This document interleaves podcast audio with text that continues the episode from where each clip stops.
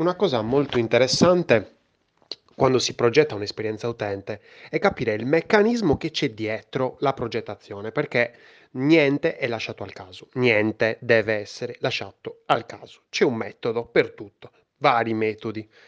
Allora, per esempio, una cosa parecchio che fa ridere, ehm, un mio amico mi ha chiamato poco, poco fa e mi ha detto che praticamente li stavano eh, gli volevano far fare una landing page di un'app e praticamente lui gli ha detto perfetto vi faccio la landing page eh, mi date le schermate dell'app mi dite qual è l'app così vado a vederla e metto le schermate nella landing e il suo cliente gli ha risposto con tranquillità vabbè e l'app non c'è come l'app non c'è? Eh no, l'app non c'è. Il mio amico gli ha cercato di far capire in una maniera anche molto delicata, gli ha ma se non c'è l'app, noi come facciamo a fare la landing?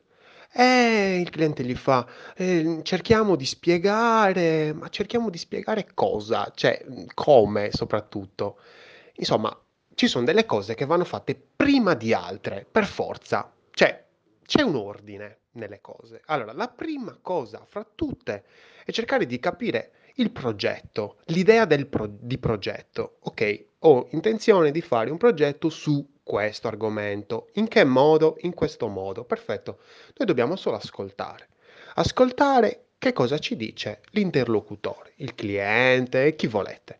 Ascoltare. Poi ci rinchiudiamo nella nostra cameretta, cerchiamo di capire se questa cosa realmente potrebbe funzionare o no, in maniera empirica ovviamente, e poi magari anche andando a sondare il terreno, ovviamente non facendo niente di, di sponsorizzato o altre cose, basta semplicemente magari andare a chiedere a qualche amico. Ehm, ok, ma questa cosa potrebbe funzionare in che modo? Magari se abbiamo domande, andiamo dal nostro cliente e facciamogli domande. Dopo che abbiamo tutte le risposte, allora a quel punto possiamo iniziare a dialogare con il cliente attraverso, insomma, quelle che sono i nostri pensieri, dicendogli guarda, secondo me c'è questa cosa da sistemare nell'idea, quindi a livello alto, a livello molto alto. Successivamente c'è un discorso di, di architettura, cercare di capire come sono inserite queste informazioni all'interno della piattaforma, del sito, dell'e-commerce, dell'app. Bisogna capirlo. Quindi bisogna fare l'architettura. Senza l'architettura non si sa nulla. Potrebbe essere il progetto più gigante della Terra come uno stupido MVP da tre pagine. Quindi capire l'architettura. Dopo che si è capita l'architettura, bisogna farla, testarla, capire un attimino se anche più persone ci sono anche magari stakeholder o cose così, meglio è. Una volta che si è fatta l'architettura, ovviamente non puoi far vedere l'architettura a un utente, a un tester, non capirebbe nulla, ti direbbe ma che cos'è sta roba, non lo capirebbe. Quindi l'architettura come si testa? Attraverso i wireframe. Quindi si fanno i wireframe, io di solito li faccio mobile, solo mobile, inizialmente e cerco di inserire, di fare insomma dei wireframe, delle scheletri di pagine, così come mi immagino eh, che sia il progetto, ovviamente prendendo spunto da cose reali che esistono già, quindi la base è quella. Una volta fatti i wireframe bisogna testare i wireframe più volte possibile, ovviamente, cioè, um, certamente non posso testarli 20 volte perché poi il progetto viene pubblicato tra 20 anni, eh, no, quindi, però sicuramente il discorso interessante è testarlo almeno un paio di volte, cercando di capire quali sono i punti che non sono stati molto chiari agli utenti e cercare di sistemarli, di correggerli. Una volta fatto questo discorso di eh, warframing, allora ovviamente quando vai a sistemare i warframe vai a sistemare anche l'architettura, quindi quel file che c'hai con tutta l'architettura, la flowchart, l'albero, la, mm, insomma, la mind map, insomma, dove metti l'architettura, come, come stai progettando l'architettura, vai a sistemare anche quella per forza di cose perché lì c'è tutto praticamente la struttura dei flussi nell'architettura. Una volta fatto questo, una volta che la tua architettura è fatta, è pronta, utenti agli utenti piace, è comprensibile, ecco, ehm, e quindi anche i wireframe insomma, sono comprensibili e riescono a, fare, eh, a raggiungere i loro obiettivi, tutto un altro paio di maniche come andiamo a capire ovviamente se questi wireframe, se questa architettura è fatta bene o no, quindi è anche come sistemarla, quindi questo è un altro discorso abbastanza ampio. Ma una volta fatto questo, allora vado a fare la UI. Vado a fare la UI di tutte quelle pagine che, sono, che erano nei wireframe.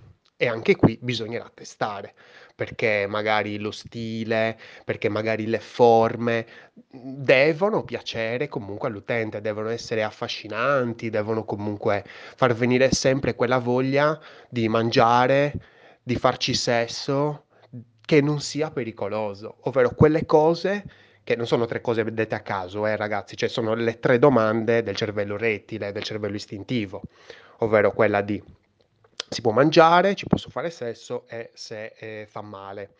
Se la risposta a queste, eh, diciamo, è positiva, allora a quel punto, cioè, non che è positiva che faccia male, ma che è positivo il fatto che non faccia male. Chiariamo. Allora a quel punto la mia UI, dopo che l'avrò testata e ricorretta, potrò praticamente a dire, ah, ho finito, no, non hai finito, ti manca la parte desktop. Quindi però la parte desktop è più leggera perché comunque hai già tutto bello, diciamo, testato, dovresti semplicemente fare il discorso desktop, testare il discorso desktop e poi puoi mandare in produzione cercando di dare più dettagli possibili agli sviluppatori. E poi ovviamente finisce qui la parte di esperienza utente? No, perché ovviamente gli sviluppatori alcune volte fanno un po' come cazzo gli pare, quindi bisogna cercare un attimino di capire insieme allo sviluppatore se ha compreso le interazioni all'interno del, del progetto. Eh, certamente lo sviluppatore non è che lo chiamiamo alla fine quando abbiamo finito la UI e diciamo ah lo sviluppatore ecco qui la questione. No sbagliato sbagliatissimo.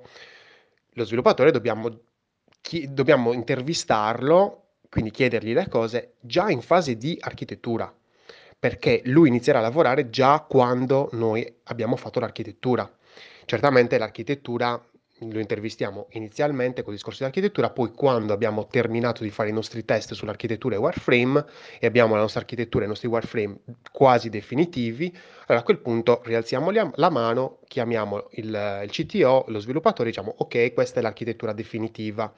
Si lavora in maniera agile, quindi cosa vuol dire agile? Vuol dire che eh, entrambe le parti sanno, sia design che sviluppo, sanno che è un qualcosa in proseguo che si sta migliorando e quindi ovviamente si fanno le cose in maniera più fluida, più dinamica. Ma eh, questo è quanto, ma non puoi, nel momento in cui hai fatto questo, quindi qual è il cuore del tuo prodotto, allora a quel punto, del tuo servizio, allora a quel punto puoi andare a fare le varie landing, che comunque vanno fatte, le architetture delle landing, vanno fatte i wireframe delle landing, la UI delle landing, ma se non hai il progetto iniziale, cioè è come andare, non so, cioè a fare la spesa senza vestiti cioè, ci puoi andare, certo, ma ti arrestano. cioè, questo è quanto. Non puoi andare a fare una landing se non hai la UI del, del, dell'app. Non puoi fare una landing di un'app se non hai l'app. Non puoi andare a capire quanto è grosso un progetto se non hai l'architettura di questo progetto. Cioè, possiamo anche star qui a dire, ma sì, io lo devo fare entro ottobre del 2021 e vabbè, eh, quindi eh, allora vai a vedere il tempo oppure vai a vedere la mole di informazioni che sono presenti e come gestire quelle informazioni. Io credo che questo metodo di andare a, prima di tutto, mettere la punta del compasso in alcuni punti sia effi- efficiente ed efficace. Ci aiuta tantissimo proprio a livello progettuale. Perché? Perché stai facendo leva su alcuni elementi, su alcune fasi della progettazione perché se tutto è importante, allora niente è importante. Ci sono delle parti più importanti di altre. La parte di architettura è fondamentale.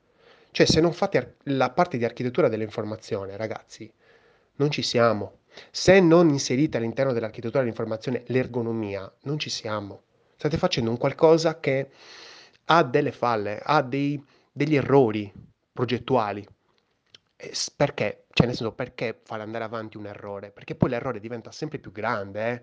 Cioè nel momento in cui avete fatto un errore in architettura, poi si ripercuote nei wireframe, si ripercuote nella UI, si ripercuote nello sviluppo e poi si ripercuote anche ovviamente nell'esperienza dell'utente. Perché? Cioè nel senso, se si può fare prima, se si può risolvere prima, perché non farlo? È semplice, no? Magari non lo sapevi, magari hai un altro metodo, ma io questo metodo lo utilizzo da tanto tempo, mi aiuta tantissimo veramente e spero ti possa essere utile anche a te. Io sono Lorenzo Pinna e questa era una birra di UX. Progetta responsabilmente e metti metodo sempre, non fare le cose senza metodo per cortesia.